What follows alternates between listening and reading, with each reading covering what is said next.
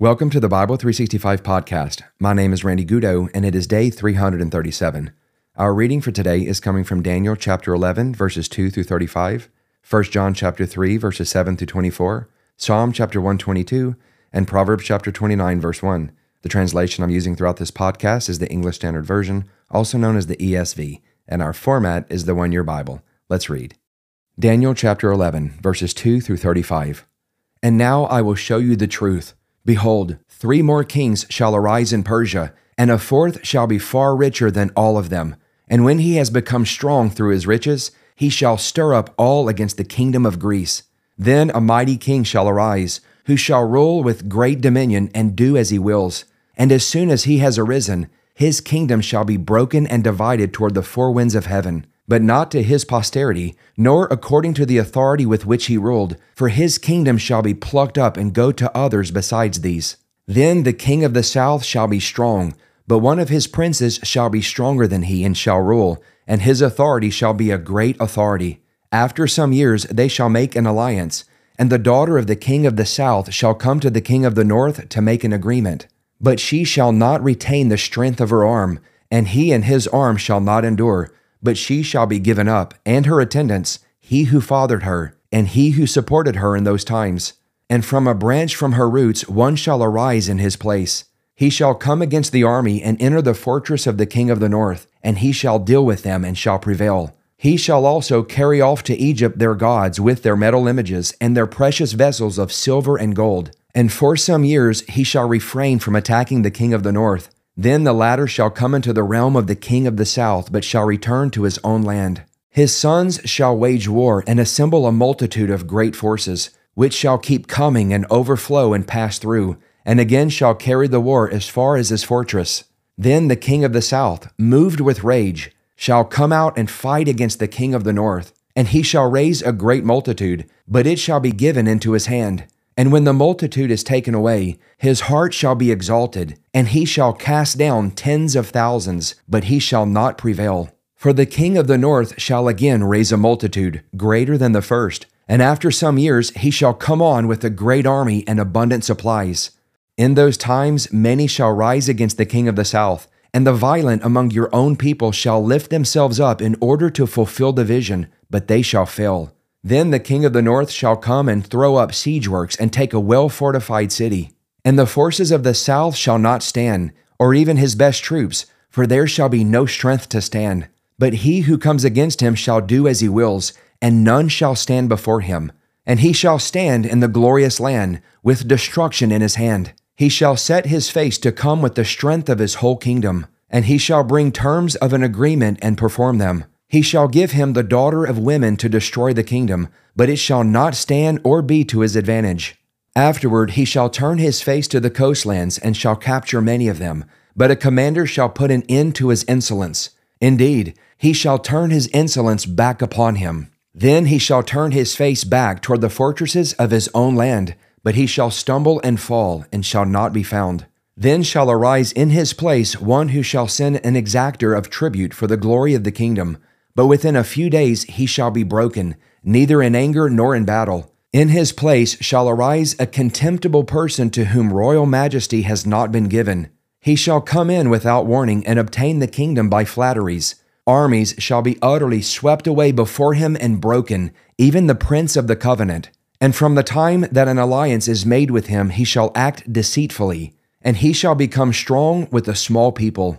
Without warning, he shall come into the richest parts of the province, and he shall do what neither his fathers nor his fathers' fathers have done, scattering among them plunder, spoil, and goods. He shall devise plans against strongholds, but only for a time. And he shall stir up his power and his heart against the king of the south with a great army. And the king of the south shall wage war with an exceedingly great and mighty army, but he shall not stand, for plots shall be devised against him. Even those who eat his food shall break him. His army shall be swept away, and many shall fall down slain. And as for the two kings, their hearts shall be bent on doing evil. They shall speak lies at the same table, but to no avail, for the end is yet to be at the time appointed. And he shall return to his land with great wealth, but his heart shall be set against the holy covenant. And he shall work his will and return to his own land. At the time appointed, he shall return and come into the south, but it shall not be this time as it was before. For ships of Kittim shall come against him, and he shall be afraid and withdraw, and shall turn back and be enraged and take action against the holy covenant. He shall turn back and pay attention to those who forsake the holy covenant. Forces from him shall appear and profane the temple and fortress, and shall take away the regular burnt offering, and they shall set up the abomination that makes desolate. He shall seduce with flattery those who violate the covenant. But the people who know their God shall stand firm and take action. And the wise among the people shall make many understand, though for some days they shall stumble by sword and flame, by captivity and plunder. When they stumble, they shall receive a little help, and many shall join themselves to them with flattery, and some of the wise shall stumble, so that they may be refined, purified, and made white, until the time of the end, for it still awaits the appointed time. 1 John chapter 3, verses 7 through 24. Little children, let no one deceive you. Whoever practices righteousness is righteous, as he is righteous. Whoever makes a practice of sinning is of the devil, for the devil has been sinning from the beginning. The reason the Son of God appeared was to destroy the works of the devil. No one born of God makes a practice of sinning, for God's seed abides in him, and he cannot keep on sinning, because he has been born of God.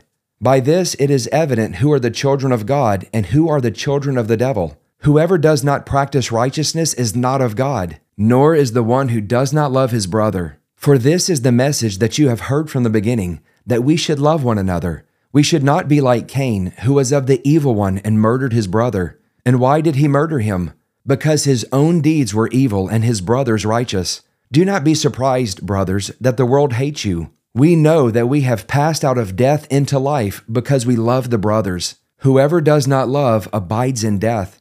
Everyone who hates his brother is a murderer, and you know that no murderer has eternal life abiding in him. By this we know love, that he laid down his life for us, and we ought to lay down our lives for the brothers. But if anyone has the world's goods and sees his brother in need, yet closes his heart against him, how does God's love abide in him? Little children, let us not love in word or talk, but in deed and in truth. By this we shall know that we are of the truth and reassure our heart before Him. For whenever our heart condemns us, God is greater than our heart, and He knows everything. Beloved, if our heart does not condemn us, we have confidence before God, and whatever we ask, we receive from Him, because we keep His commandments and do what pleases Him. And this is His commandment that we believe in the name of his Son, Jesus Christ, and love one another, just as he has commanded us.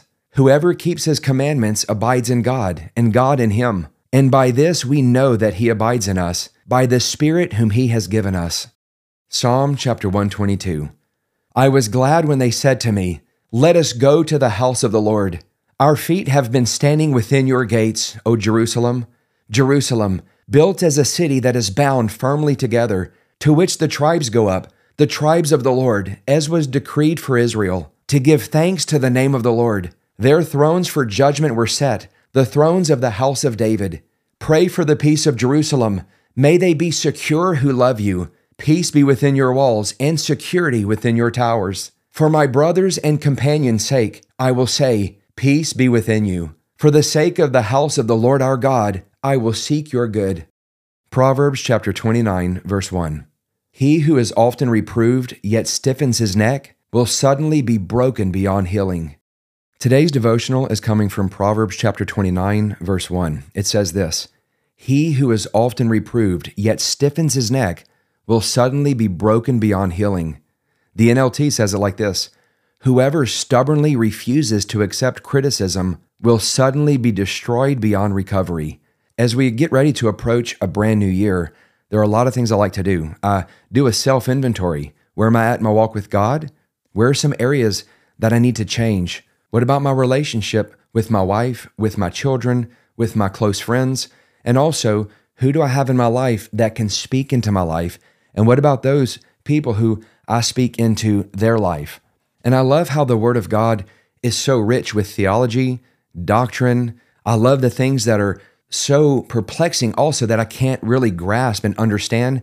And sometimes I try to, and sometimes I really don't try to. I just meditate on the Word of God. I'm like, wow, I don't understand some of this symbolism here, some of this imagery, but it's just so fascinating. God is so amazing. And I also love the absolute practicality of the Bible, especially right here in this verse.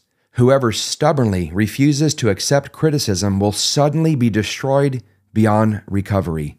Am I able to accept good, healthy criticism, or do I stiffen my neck? Do I stubbornly refuse to accept it?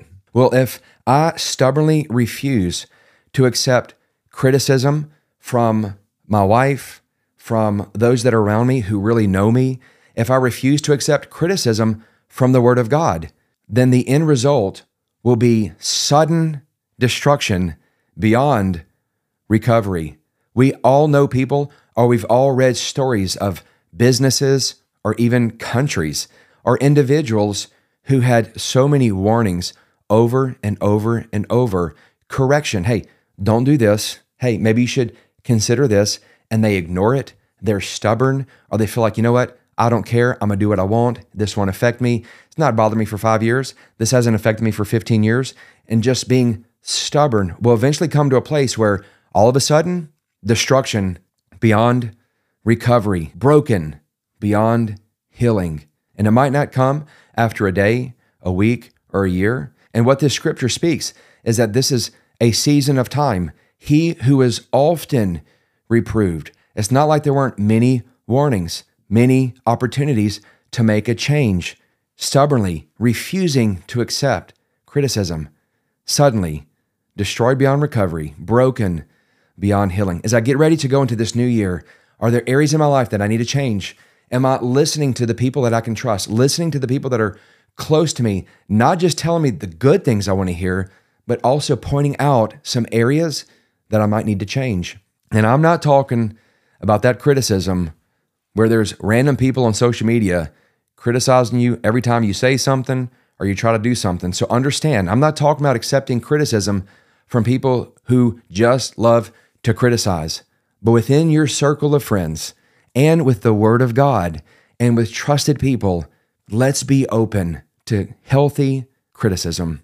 Let's pray. Father, we come to you in the name of Jesus and I ask today that you would help our hearts to be soft and tender towards criticism, especially from people who know us, who love us, and who want the best for us. Help our hearts to remain tender to you, to your voice, to your word, when it speaks to areas in our life that we may need to change, that we may need to correct. And as we stay tender before you, and as we stay teachable and open and receptive to healthy and godly reproof and correction and criticism, thank you that you're healing the broken places in our life, that you're helping us to recover and experience true restoration. God, we thank you for all that you do for us. Draw us close by the presence of your Holy Spirit and reveal your Son to us. We ask all these things in the name of your Son, Jesus. Amen.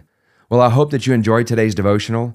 If you're getting something out of the Bible 365 podcast, make sure to share it with your family and with your friends. Please continue to pray for me. I'm praying for you. Have a great day, everyone, and I will see you tomorrow with day 338.